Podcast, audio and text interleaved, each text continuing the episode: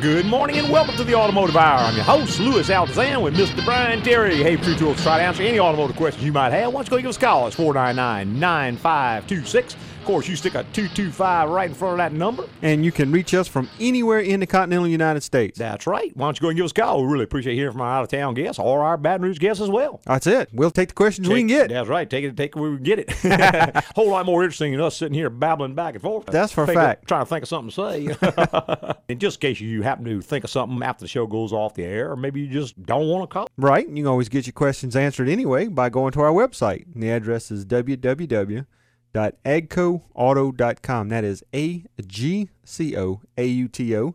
There is a contact bar on each and every page. You can send Louis an email any time of the day or night and get it back within 24 hours. That is correct. A lot of times sooner, just depending on what time of the day you send the question. If I happen to be sitting at the computer, which is an awful lot of the time, then I normally get an answer right back to you, maybe within 10 minutes, maybe within an hour, whatever time frame I can manage. But, Right. Uh, you know, you send it after about 8 in the afternoon, and it would probably be the next morning before I get a chance to get back to you because I'm generally to sleep by about 8. about 8, 8.30, I'm conked out. So if you happen after that, then I'll get back to you first thing in the morning. But generally within 24 hours, or always within 24 hours, and generally a lot faster than that. I'm going to Right. get an answer back to you. And should you happen not to get an answer back within 24 hours, check the return address and resend the question. That's right, because if you happen to type in a wrong return address, that's pretty easy when you're keying in all those figures. And I, I will send it, but when it bounces back to me, that's as far as I can go.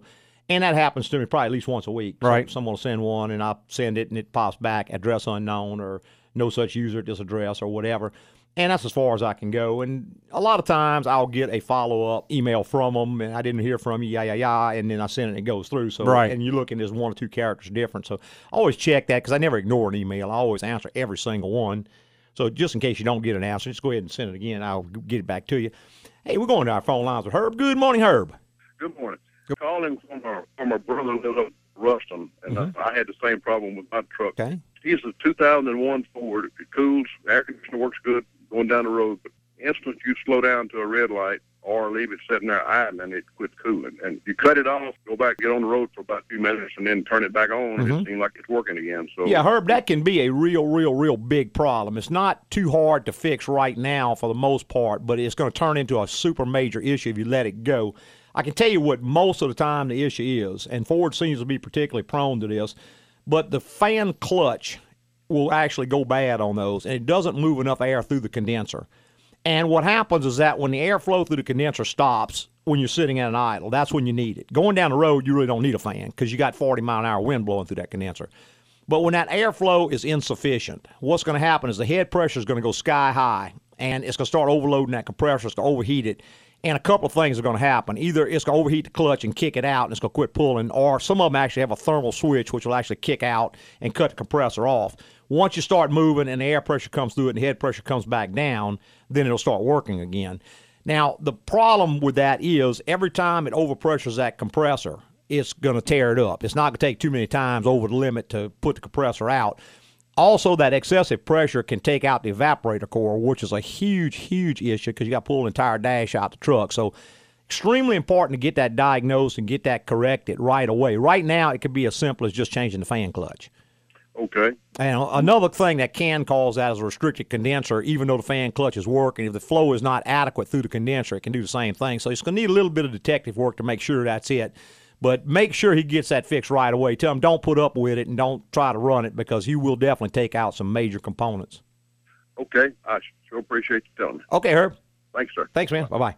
499 9526 number. If you want to be part of the automotive hour, we would love to have you. Why don't you go ahead and give us a call? We're glad to try to help you out and put you in the right direction. And we got BJ online. Good morning, BJ. Hey, long time listener, first time caller. Oh, well, Listen thank to you. you guys because I think you do a good job. Well, good. Well, thank for you. calling. I'm in a contest with a General Motors dealer over a warranty issue. Okay. The new car Mhm. put up for sale on November 25th, 08. Was sold on 0609, Mm-hmm. and I bought the car on 91509. Okay. got a problem with it, and now they're telling me the end service date was 11/25/08, which was the day that, that they put it up for sale. Well, now let me ask you this, BJ. Was the car titled previous to you getting it? Yes, what happened? Okay. Is was a new car Uh-huh. set on a lot Yes, from sir. Mm-hmm. November to June. I guess General Motors were on their back to move some cars. Yes, sir. hmm So they sold it to the used car lot. Yes, sir. See, now, technically, the warranty is going to run from the first time the car is titled. Even if they sold it to themselves, that's where your warranty starts. Whoever the original purchaser is when he takes delivery, not when you take delivery. Yeah, that's, So- that's correct. It's going to expire at that date in three, four, whatever the number of contract years it is from the date of first in service, which is the date it was titled originally. That's right. I agree with that. Mm-hmm. But what these guys are trying to tell me that the clock started ticking in November when they put it up for sale. Well, that wouldn't be true. It would be whenever it was first titled or placed into service. It was first titled on 0609. Yeah, well, then that should be the effective date of the warranty. It Went into service. That's the date that the salesman wrote down on the info that he Mm-hmm. gave me. He indicated the original in-service date Yes, sir. Well, 0609. And it's not a problem to check that because the Department of Motor Vehicles will give you that information. I believe. I don't. I think that's public information. If you go up there and give them the title to the car and ask when it was previously titled, when was it previously titled, and I believe that information is going to be public information.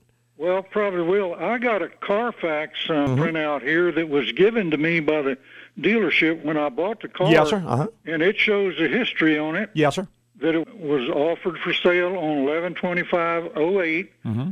It was titled 0609. And see, Carfax is not going to be an official document. However, they do normally take their information from official documents. Yeah. So while it wouldn't hold up in court, you could go back and check with an official type document because it is possible they keyed something in wrong or whatever. So you can't use that as an argument point. I mean, it's, it's interesting for sure, but it just doesn't arise to the occasion of being an official document that you could be substantiated in court.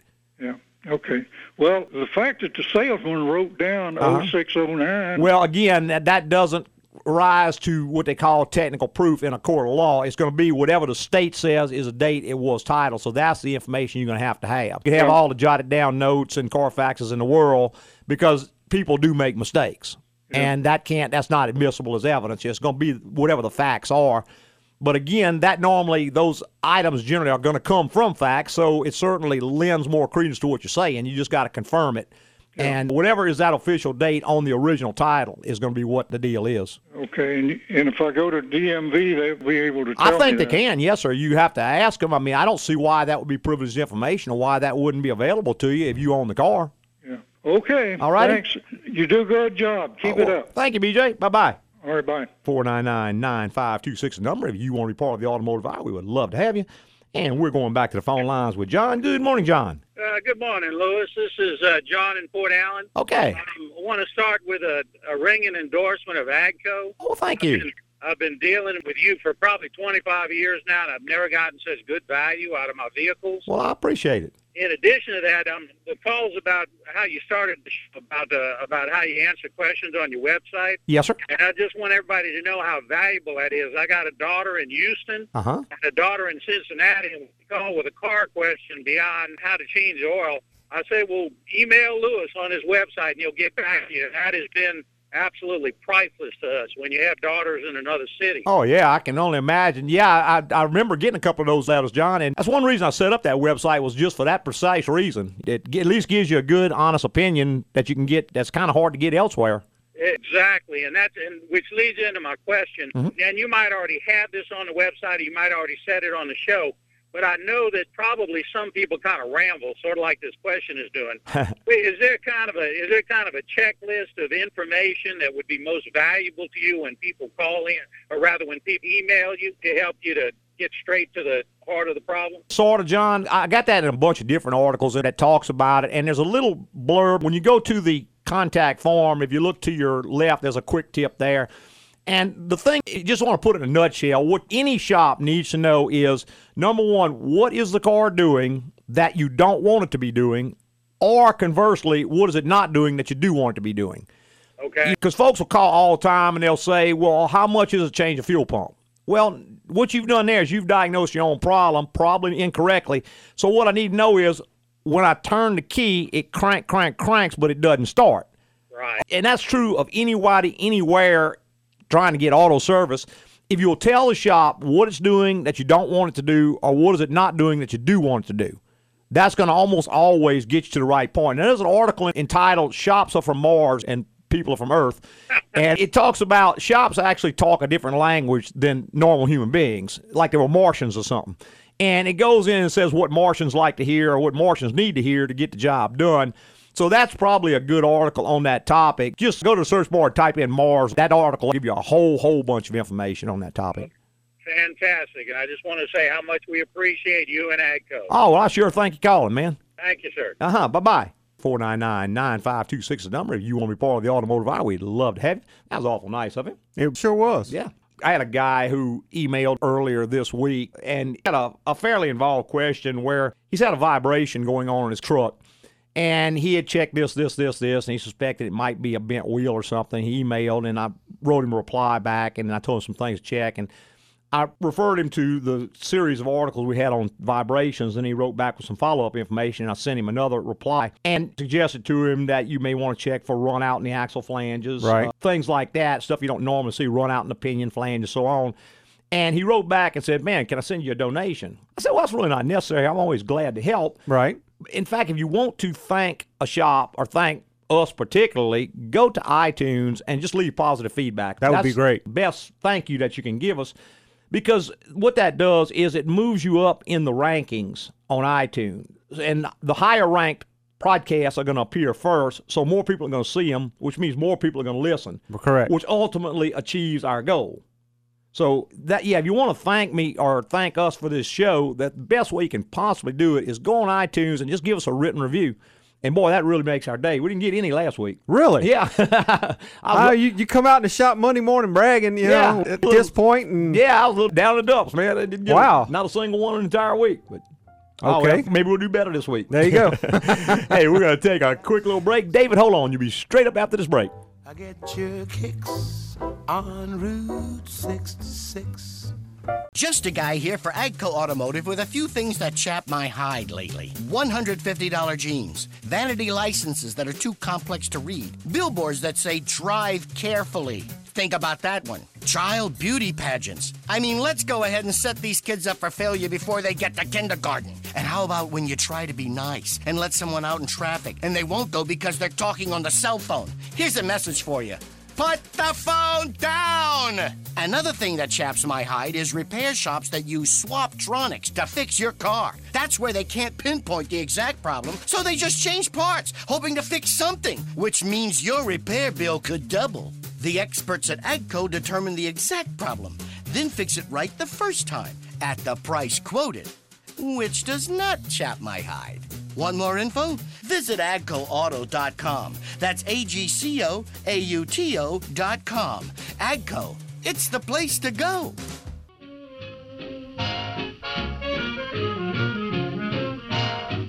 Hey, welcome back. If you joined us, the Automotive Hour. I'm your host, Louis Altazan, with Mr. Brian Terry. Hey, Twin Tools will try to answer any automotive questions you might have. Why don't you go give us a call? It's 499 9526. Of course, you happen to be outside of our calling area, just put a 225 in front of there, and you can reach us from anywhere in the United States. And we're going back to our phone lines with David. Good morning, David. Good morning, gentlemen. How y'all doing? Doing great, sir. morning? Great. Good. First, four quick things. One, you worked on my mom's Honda. Her air conditioner was not working right. Mm-hmm. I know the shop kept telling her one thing, and you guys nailed it. Great. So I appreciate that. Well, thank you. Two things. Always. Second thing, I always enjoy your commercials. They're, they're a hoot. Yeah, Jeff English does a great job on those. they're a lot of fun. Hmm? I guess, and, and I, I'll skip one, but the main thing is I have a. I just bought a, uh 2005 Chevrolet Tahoe. Okay. Got a small V8 in it. Yes, sir.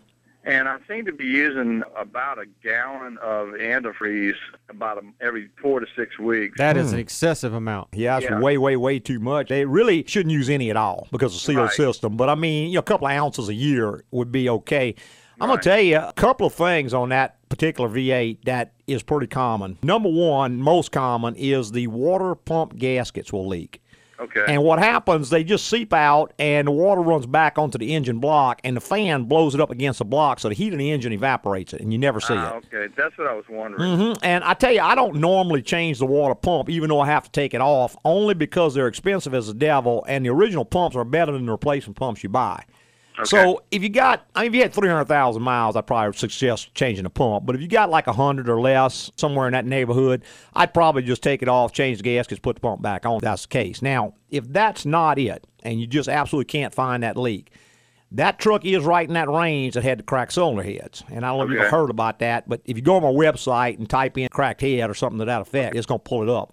Okay. They had defective castings on those engines. They bought those heads from a place called Castech, which is a Mexican distributor, and the castings were weak. And what happens is when you think of a cracked head, most people think of a crack in the combustion chamber, but that's not what mm-hmm. these do. These crack on top of the head around the head bolt.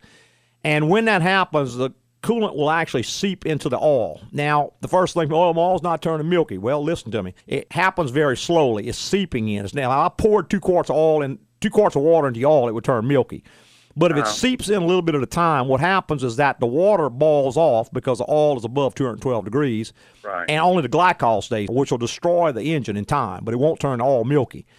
So you need to check real careful, make sure it's the water pump gas. If it is, just change those gaskets. If not, bring it to me and I can check it and tell you. If it is that, you're going to have to deal with it real quick because it will take the engine out.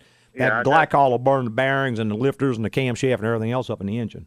Right, that's what I was wondering about. Can you still do pressure tests like you could on the old? Yes, sir, absolutely. But a pressure test is not going to normally show this because it's a crack. It's going to lose so little pressure you won't hardly be able to tell. What you have to do on this one is pull the valve covers off, and you have to know where to look. And you pressure test it with a dye in it, and then you can see it coming out with a black light.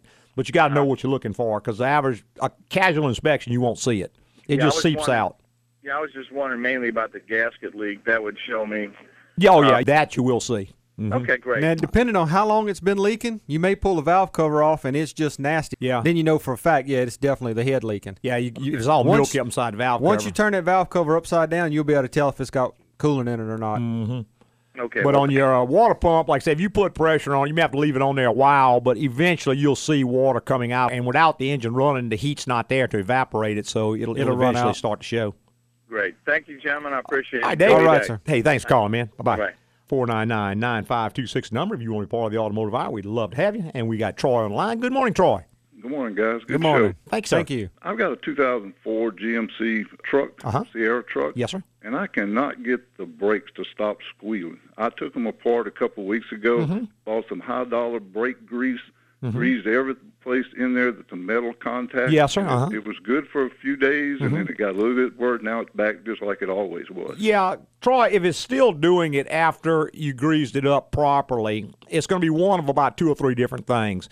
Number one, and most common, is the type of brake material you're using. And GM has got a specific pad for that truck, and I- actually got about 20 different pads for all those different trucks.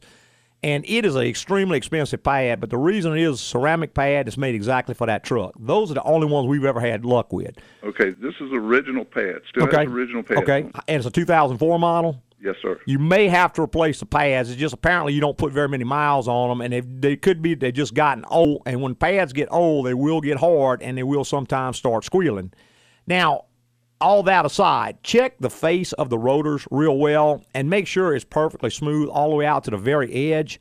Because what happens a lot of times is the face of that rotor will wear in. It'll wear in very smooth, so it's a nice smooth finish, but it'll leave a little ridge on the outside edge of that rotor mm-hmm. and you might feel you drag your fingernail across, you'll catch a little ridge right on the edge of the rotor. If that's the case, that ridge is going to rub on the outside of that pad and it's going to squeal and just make a noise to beat the band. You can sometimes go in with something like a little grinder of some sort, take the caliper off, spin the rotor, and just knock that edge down, and that will generally quiet them down. But that's another real common source of squealing noise. If none of that is it, then it's going to have to be one of the clips or something that holds the pads tight is either missing or it's insufficient in strength or something like that, I've actually seen allowing the pads to move too much. I've actually seen those little clips kind of come out of the bracket that they're in, and they'll rub the face of the rotor. I mean, the, the edge of the rotor, mm-hmm. and cause They a squeal like- noise like that, They especially on the like they're all in place and in good shape. I mean, a little rusty, but other than that, they were good. Yeah, make sure you got good tension because they will kind of wear out in time and they don't hold enough tension on the pad. So you got sort of an unusual situation in that you've gone a long, long number of years. You know, you're nine years into a set of pads. Most people don't ever get that long. Right. You know, they wear them out sooner, but apparently either extremely easy brake or you just don't put them any miles on the truck. They don't have it eighty-five thousand. Yeah, see, and it could just be the pads have gotten old, and when they get old, they will get harder in time, and when they get hard, they will start squealing like that. Now, all of this said, if the noise doesn't bother you too much and it stops okay, I mean, you can just put up with noise till they wear out and then change them then. But sounds like noise really aggravates you. But No, I can't stand it. I understand. I got one more quick question. You bet. What's the torque on an oil plug for an engine like that? That is a 4.8 or 5.3 or a 6 5.3. liter. 5.3. It's going to be 18 foot pounds. 18 foot pounds. Yes, sir. Yes, sir. All right, Got guys. alum- well, I- Got I aluminum. it. Okay. All right, man. Thanks Thank a lot. you. Bye bye. Thank you. Bye. 499-9526 number if you want to be part of the automotive hour. That's the advantage of working on cars all day long. There you go. You know all that. That's it. Funny, I had a guy ask me years ago. He says, "Man, what's the firing order on a Small block small block Chevy?" Chevy? One eight four three six five seven two. You just know it. You know. You, Yeah, that's embedded in your memory. Oh yeah, absolutely burned into your mind. It's That's like it. what I call Chris over at All Star sometimes for parts. You know, he'll rattle off the part number. I'm like, Right. How did you know that? Hey. I do this all day long. That's it. Let's see. I think we had time for another call before the break. Up, up. He said no. He Okay, Gave me, well. the, gave me the finger. Uh oh. as long as it was the right one. Yeah, well, don't- well, it wasn't the middle finger. There you go. I guess we'd be all right. hey, we're going to take a quick little break. John, David, hold on. You guys be straight up after this break.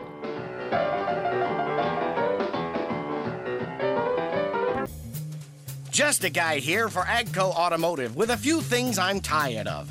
I'm tired of reality TV. There's nothing real about it. I'm tired of all those housewives, the Kardashians, the brides, the bachelors, celebrities in rehab. Here's an idea. Let's ship all the Flavor Flavs, Snookies, and Honey Boo Boos off to a deserted island and watch America's average IQ jump up a few points. I'm also really tired of automotive repair shops that promote an $89.95 brake job and then hit the folks for 500 bucks and give them a lousy job. Listen to me and take your vehicle to Agco, where you get quality work performed right the first time for a reasonable price. And that, my friends, is a reality. Want more info? Visit agcoauto.com. That's A G C O A U T O.com. Agco, it's the place to go. Welcome back. Just join us at the Automotive Hour. I'm your host, Louis Altazan, with Mr. Brian Terry. Hey, Twin Drills, try to answer any automotive questions you might have. Why don't you go and give us a call? It's 499-9526. And we're going back to our phone lines with John. Good morning, John. Hey, good morning. Yes, Good sir. morning. I have a 2004 Toyota Tundra Mhm. with about 90,000 miles on it, Okay. and got a squeaking noise in it when you put it in drive. Mm-hmm. Yes, sir. Just let it start going. Rolling by slow? Yes, sir. itself. I know exactly what it is. Tell me. Yeah, most likely going to be the U-joints in it, John. They've had some issues with that on the Toyotas. I don't know if they didn't get enough grease in them when they built it or whatever, but we change those U-joints all the time, and it'll be a little chirp, chirp, chirp, chirp as you're rolling slow. It always seems to be the one right up behind the transmission. Yeah. that's the one making the noise. the most but- noise. Yeah, it could be any one of the Right. three. But now what happens is that when you get a little faster, it kind of goes away. It's actually still there, but it just turns to a frequency you can't hear anymore. Pretty important to go ahead and get that taken care of, John, because it's also vibrating, even though you may not feel it. It'll eventually beat the seal out the back transmission, it may beat the seal out your pinion on your rear end. So you want to get that taken care of, and we normally change all three of them when we go in there. Okay, and not just greasing, but actually. There is no greasing, no, it's a sealed No. joint. Do you use a truck fishing or anything where you back down the water? Okay. Yeah, a lot of people who use them to launch their boats have that trouble because they back down the water. Now, driving through high water will do the same thing. When I say high, if you're driving through water six, eight inches deep, that water will be in there. It will leak past the seal.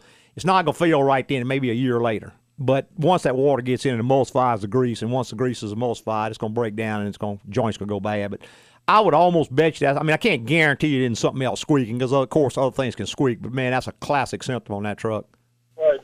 Well, it just started yesterday. Mhm. My son's truck, who's 18, and I just want to go ahead and, you know, should I tell him to park it?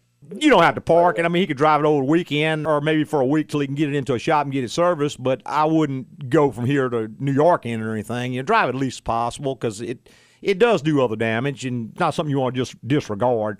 But if you crawl under and look real close at each one of U-joints, you'll probably see one of them with some rust coming out of the cap, and that's going to be the one that it is. Okay. All right. Thank you very much. Okay, man. Thank you. Bye bye. 499 9526 number. If you want to be part of the automotive hour, we'd love to have you. And we're going back to the phone lines with David. Good morning, David. Hey, good morning, Louis. Yes, sir. Thank, Good morning. Thank you for taking my call. Yes, I sir. have a 2000 Honda Accord with Mhm. a little four-cylinder VTEC. Okay. I'm having an idling problem. Okay. Didn't start until after I attempted to clean the throttle body. Okay. Okay, what's happening, Louis? I'll start it up in the morning Mhm. when it's cold, and it'll go ahead and it'll do fine. Then after it runs, say for probably about 30, 40 seconds, it'll start racing back and forth between 1,000 and 2,000 RPM. Yeah, it's trying to find idle. Now, when I drop it down into gear, Mhm. it's idling too high as well. It's around 1,200 RPM. Mm-hmm. Mm-hmm. Now, it runs fine once you get out and drive it. Yes, sir. Mm-hmm. I tell you what, I would. to a red light, it'll pulsate like that every now and Yeah, what I would like- try on there, David, first is you don't have a check engine light or anything, do you? Yeah, it just came on. Yeah. Okay, well, go get the check engine light checked first before you do anything else, and make sure that it's not something like an idle solenoid that's bad. Because what I'm going to tell you next is going to destroy all the diagnostic information. But if you get it checked, write down any codes, then go ahead and disconnect the battery and take and just touch the two cables together. That'll kill all the memory. Put it back Touch the- together. touch- touch the two touch two cables. cables Yes, sir. Take them off the battery and touch them together. That kills all the memory in the vehicle. Okay. Okay, put them back on, turn the air conditioner off, put everything off, and crank it up and let it sit there and idle in park or in neutral for about Mm-hmm. two minutes. Yes, sir. Drop it down into drive with your foot on the brake and let it idle for about two minutes. Mm-hmm. Okay, turn the air conditioner on and let it run for about two minutes. Okay. And see if it doesn't smooth out. Because what happens, see, when you clean the throttle body, it had learned idle with the dirty throttle body. Yes, sir. So the idle changed, and it may not be able to adjust on its own. When you disconnect the battery and brain dead it, it's going to lose all that data. So then it's going to come back and relearn when you use that procedure. But it's important to write down any codes that are in there because once you do that, you can lose all the codes also. And that way, if there is a, another problem, you won't be able to diagnose it. So Right. get it checked first, write down the codes, make sure. Now, if there's a code, then go ahead and address that. Now, see, a couple of other things that can cause that would be like a vacuum leak or a mm-hmm. bad idle servo.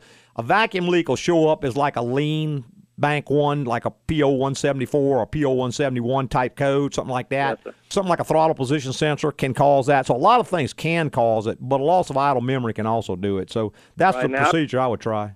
Yes, and I've been fighting it for about a week. Mm-hmm. Yeah, it, it will not relearn. You know, if it was dirty and you cleaned it and it started then, it's not going to relearn if it hadn't done it already. Yes, sir. You well, have let to me tell you one other it. thing now. Mhm. I've gone to a few of these parts stores, like Mhm. where I'm driving down the road and the light would come on. Mhm. And every time I go, I get a different reading. Okay. One time it says the idle air control valve is bad. Mhm. Well, it And doesn't say says- the valve's bad. It says it can't control idle. Yes, sir. It says then it says uh, map sensor. And yeah, it goes. all that goes along in the same thing. Sounds like to me you got a vacuum leak. Because a vacuum leak will set a code for not failure to control idle. It'll also set a mass airflow code because it's got the wrong amount of air going in it. May set an oxygen sensor code because the engine's leaning out. So that one problem can set a whole bunch of problems. Now, it's very possible you knocked the vacuum line off while you were doing in there doing the work because Could- it, it happens to us in the shop mm-hmm. sometimes. Could be. Now, I'll tell you something else that happens on that engine all the time is that uh-huh. where the EGR feeds into the ports, they had a bad problem with those ports clogging up with carbon. And what'll happen is that three of the four ports will clog up. So they quit working. Now, when the EGR valve opens, it dumps everything into one port, which is like a big old vacuum leak. Mm-hmm. Okay, and so it's going to start saying it's not going to set an EGR code because EGR is flowing, but it's going to set all kind of other crazy codes. And you got to pull the intake off, grind all the carbon out, and all that kind of stuff. So you could even have something like that. Well, so possible. The car's old. yeah, you need to get that to probably somebody knows what to do and let them diagnose it for you. But you could try, like I said, write down whatever codes are in, try clearing your memory, and just see if that doesn't do it, then you're into something else. Well, Louis, I'm going to try that. Mhm. If I can't do it, I'm going to come see you. There you go. How busy are you guys Monday? Way busy. I think right now we're taking appointments for after July. Oh Lord. Yeah, Yeah. we- So wait- you, wait- you do wait. appointment only then, huh? Yeah, well, we take drop in, but again, if you drop in, I'm gonna have to put you next in line, which might be two days. Get to Sure, it well, quick as I can, but Well, if I can't get it, I'll, I'll call you guys Okay. if we can't get it to you. sounds great. All right. Thank you very Thanks, much, David. sir. Uh-huh. bye bye. 499 9526 number. If you want to be part of the automotive hour, we'd love to have you. And we've got Don online. Good morning, Don. Yeah, how you doing? this Doing morning? great, sir. Good morning. Look, you fellas do a great job to uh, Baton Rouge. Well, thank you. Sir. Man, I listen to you every Saturday morning. Well, good deal. Got three questions, quick questions. I have a 1989 Toyota Camry LE with a 2.0 engine. Okay. I bought it brand new in 1989. Yes, sir. Got about 162,000 miles on it. Wow. I got three quick questions. Okay. I had new tires put on it, Mhm. and the fella told me after about 100 miles to come back and have the uh, lug nuts retorqued on all four. Okay. Mm-hmm. What is the torque on that? I believe it's around 80 foot pounds, but I'm not 100% sure. I'd have sure to on look that. it up and yeah. service data on the car that old because I don't work on 'em that often, Don. I kind of slipped my memory. Probably around 75 to 80 foot pounds, somewhere in that neighborhood. On the torque, huh? Yes, sir. Yes, sir. Mhm. Well, they talked to him when I bought the new tires, but he told me I could bring it back and, and they'd recheck it. Well, it's you know? not a bad idea. I mean, most people don't do that. Technically, you should do that anytime you take the wheels off. You should come back after a while and recheck them, but most people don't do it, and they get by just fine. There's rarely a problem with it, but certainly not a bad idea. They like to do that a lot on new set of rims. Yeah, new wheels, they do it they, a lot. They do it. I just had new tires put on the old rim. yes, sir. Correct. It's not going to hurt anything to have it done, for sure. Yeah, right. Okay, next question is I've never seen a check engine light come on my car since I've owned it. Uh-huh. Is there one on that Yeah, car? yes, sir, absolutely. It's got one. Now, Don, see, prior to 1996, that was what they called pre OBD2. OBD2 checks about 2,000 different things. Those older cars maybe checked about 35 or 40 things. Mm-hmm. So the odds of a light coming on were far, far, far less. You didn't have stuff like advanced evaporative emissions testing. There's lots of tests it didn't run. It didn't have heated oxygen sensors probably on it, so it's only checking the the oxygen sensor sweep, not the heat. So a lot of the things that cause a lot of lights, that car didn't do. So therefore, unless something really pretty catastrophic happened, the light wasn't going to come on. So don't worry about it. No, absolutely not. Now, when you turn the ignition switch to on, it should come on and it'll stay on for a second and then go off. That's what they call a bulb check. Right. Now, if that's not happening, it could be the bulb's burned out. Oh, So just turn the switch to on, but not start, and the light should come on for a second and then go off. If it does that, then it's working. where's that located? Left side? Or? I don't know. Somewhere on your dash, you'll see it. It'll be a little picture of a motor. Okay, I'll check that. Mhm. Uh, man, no one. Yeah, because it, does have a bulb in it, and they will burn out sometimes. Okay, it might be that. But, Mhm. but the last question is about three weeks ago, going down the road, and I seen steam coming out of my hood. And Okay. I pulled over right away, you Yes. know, hmm and I had a hose broke. Okay. The engine ran hot, you know. Okay. I didn't drive it anymore. It was right by a neighborhood there. Yes, sir. hmm And the neighbor was real nice. He went over and got a hose and put it on for me. Okay. Would that hurt my engine if it ran hot? Probably not. It's a pretty tough little engine. It can take a certain amount of overheating. I mean, obviously, there's limits to everything, and if you peg it over 260 degrees, it's going to kill it. But temporary overheat situation, it didn't get too hot, probably not. Didn't drive it. Yeah, I would be a little bit concerned, Don, if he changed the hose and he took a garden hose and filled it up with water like most people do. That's what we did. Yeah, that's going to be a real big problem for you. You're going to need to go and have the coolant changed out and get a coolant and distilled water mix put back Well, in. I, have done that already. Yeah, if you did that, you ought to be good then I because drained, I drained the red. I come on home, Mhm. bought me a, a gallon of that, uh, the pure, the all antifreeze. yes, sir. Not the half and half, a Mhm. whole gallon. Mhm. And I drained the radiator, and I poured the, uh, the antifreeze. Okay, well, see, that's not going to work either. Huh? That's not going to work either because antifreeze is a whole lot heavier than water. So what you got now is you got pure antifreeze going around the bottom of the motor and water going around top.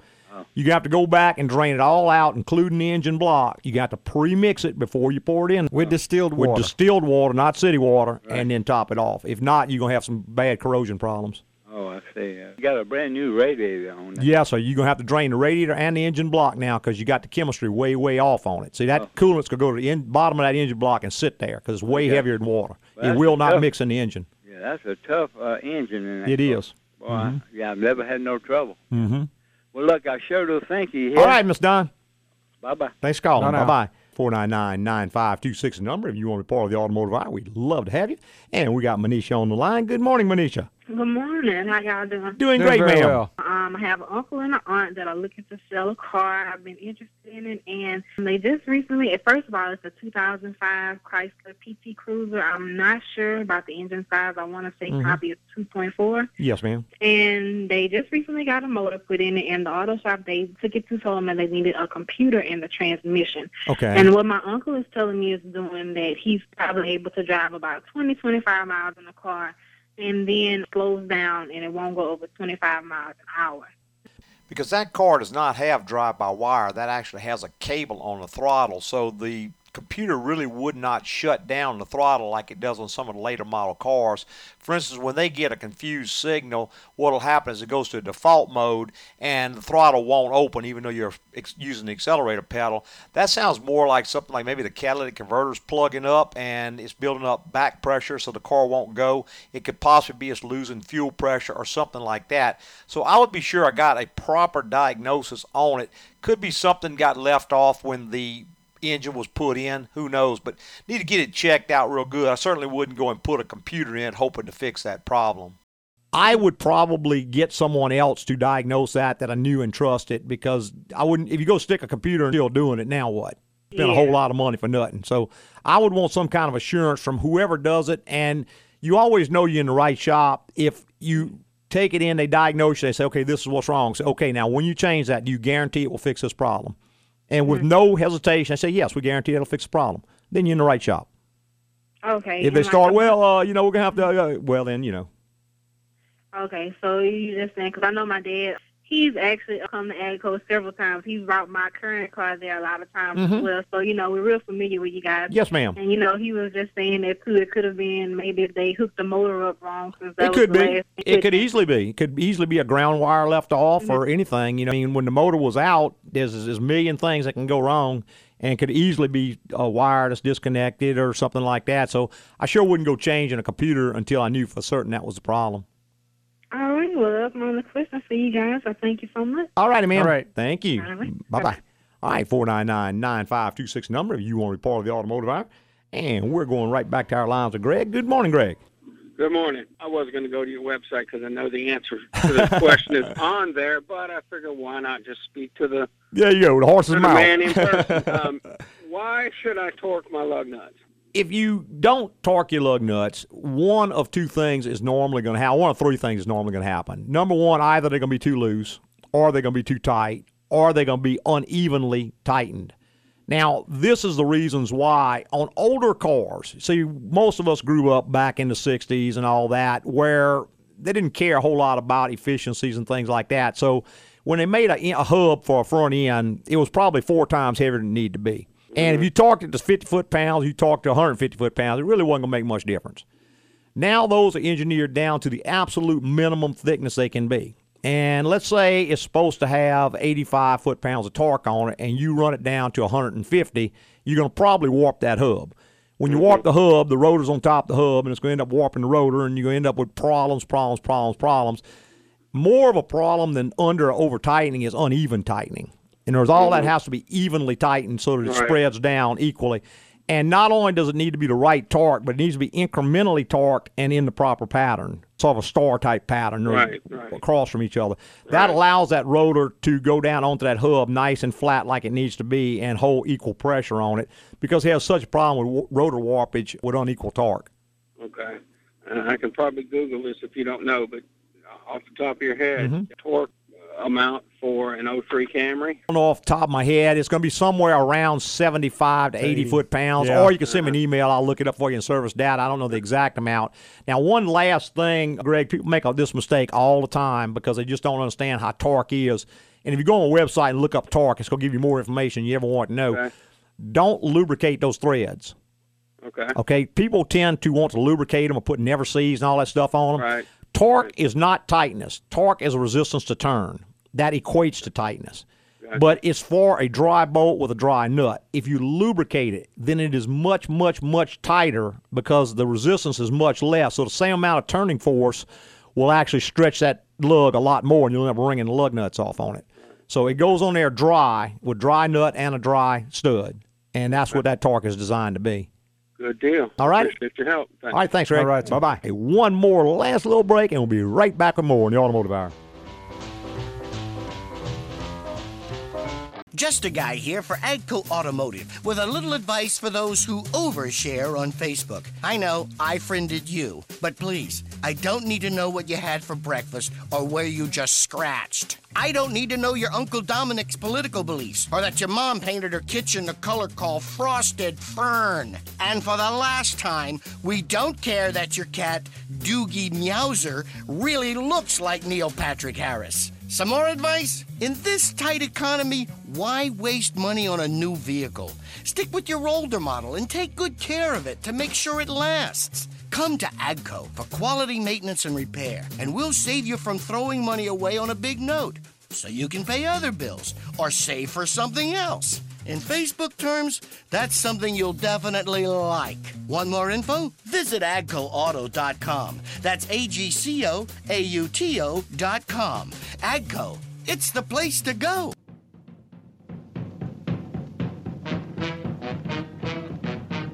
Hey, welcome back to the final segment of the Automotive Hour. I'm your host, Louis Altazan, president of AGCO Automotive. Got our lead tech, Mr. Brian Terry, right here by my side. Hey, between two of us, we'll try to answer any automotive questions you might have. Why don't you go and give us a call? It's 499-9526. There we go. Had to reach away and grab something. we still got a few minutes. We can get some calls in. I got an email here from a gentleman in it's Elma, Washington and he had bought a set of tires from a local tire store and he says he fought with it for about a year shaking Really? yeah just just Wow. kept having trouble shaking kept going back arguing with him about it never was right finally got a supervisor and checked it and found out the tires were out of round Okay. well, in the interim, he's put about 10,000 miles on the vehicle. Okay. So they did agree to give him another set of tires, but he said now his shocks are fried.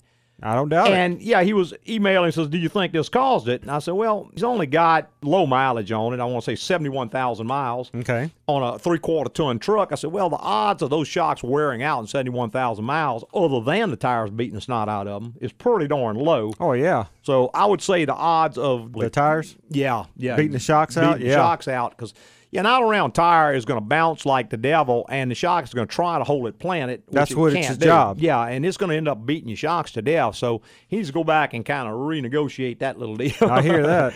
so and, and and make sure they put the factory shocks back on, not some cheap aftermarket junk that's Boy, I tell you, we see worse. that Oh, all the time. Now really bouncing around. Yeah. Got another email here from a fellow named John, and I hope I pronounced the name of the city right. I think it's Sauquoit, New York. And John's got a little 2004 Honda Element, and he says he keeps wearing the rear brake pads out, and particularly one pad more than the other. Okay. And he's actually changed his calipers a couple of times on it. And he just he says he's real confused trying to figure out what's going on. And I told him what he needs to do. Be sure because a lot of times when you buy a caliper, it doesn't actually come with the slides. Right, it comes as just a caliper. You Mm-hmm. can buy them either way. You can buy them just a caliper, or you can buy the caliper assembly, Right. which comes with new pins, new slides, new brackets, Mhm. caliper, everything to put it on with. Right, and you got to make sure that the slides are free. Those slides allow the fact that there's only one piston in that caliper to apply both pads. Correct. Because what it does, it applies one, the caliper slides over, which applies the other. But when you release, it has to release the other one as well. So I told him check for that. Also check and make sure that the parking brake is not maybe hanging up on him. Especially being up in that region of the country, of course, it gets a lot of ice and snow, and you get a lot of salt on the road, so those cables can rust up your parking brake cable may hold slightly tension on one of those pads, you know, because it keeps it applied just slightly. And lastly, it would be you need to go in and do some kind of a hydraulic test on it to see if there's some kind of hydraulic pressure being re- residually kept on the system. So that's just a couple of quick emails we got. There you go. Let's go back to our phone lines. We got Jeff on line. Good morning, Jeff. Good morning. Yes, Good sir. morning. I like y'all show. Well, thank It's you. Handy. Yes, sir. I got a 2006 Toyota Tundra four-wheel drive, Okay. And I'm having trouble with when I put it in four-wheel drive, Mm-hmm. and it goes in four-wheel drive high. Then I want to, I go to drop out. It won't drop out. It takes like I got to ride with it for a long time, like it's sticking four-wheel drive high. Then if I go to put it in four-wheel drive low, it'll go in four-wheel li- drive low, and it'll stay in low for a long time before it drops out back to high. Yeah, sounds, Jeff, like maybe there's a part called an encoder motor that actually does the shifting in that transfer case to move it between Yep. the gears. Sounds like that encoder motor could be hanging up. Possibly, I'd have to see it to tell you for sure. I hadn't, I can't say that I've seen that particular problem before. So it's not a common issue that oh yeah they all do this. Not on a Toyota. Not on a Toyota. I really hadn't seen it, but that would be what because if it eventually does go ahead and shift, then I would say then all your switches and electrical system and all that's working because it's obviously eventually getting the command. yes. Yeah, it's got a little motor that has to turn it. I would think that either that motor is going bad or possibly is binding. How many miles are on it, Jeff? 85. Yeah, fairly low mileage. You might just try draining and refilling the transfer case and see if new lubricant helps. I mean, it's not going to necessarily fix it, but it's certainly not going to hurt it at 85,000 is due anyway. And it's possible some fresh oil may loosen it up, free it up for you, because it could be the slider sleeve or something that's binding a little bit. You just have to make sure you use the correct fluid. Yeah, and don't, I'm not don't run down to the parts house and buy an all-purpose fluid. No, for no. it. I would go to a Toyota dealer and tell them you want the transfer case fluid. I'm not sure what fluid that one takes. I'd have to look it up, but there is probably a specific fluid for it. I would try that first. If that Okay, yeah, doesn't never get it, then I would probably suspect either the coder motor is going bad or maybe the slider sleeve is binding inside the transfer case. Now, if this truck is equipped with the touch select system, you may have to start rolling. If you're sitting still when you make the shift, it may have to actually start rolling before it'll shift into low or high. Particularly if the low or high light starts to flash if you sit there long enough. Just make sure you're rolling whenever you shift it. That could also affect that. Okay. All righty. Okay. Okay. Thank you very Thank, much. thanks, All right, sir. Bye bye. All right, man, we're going to have to get on out of here. I want to thank everybody for listening to us this morning and every Saturday morning on Automotive Hour. I'd like to thank all our podcasters for listening this week and every week. Go to iTunes, tell your friends about us, give us a written rating. Yeah, we really appreciate those written ratings. That really helps to move us up in the ratings so more people can listen. And that's the ultimate goal of the entire show. So Exactly. we really appreciate if you do that for us. Hey, preceding was opinion based on our experience in the automotive industry. Have a great weekend.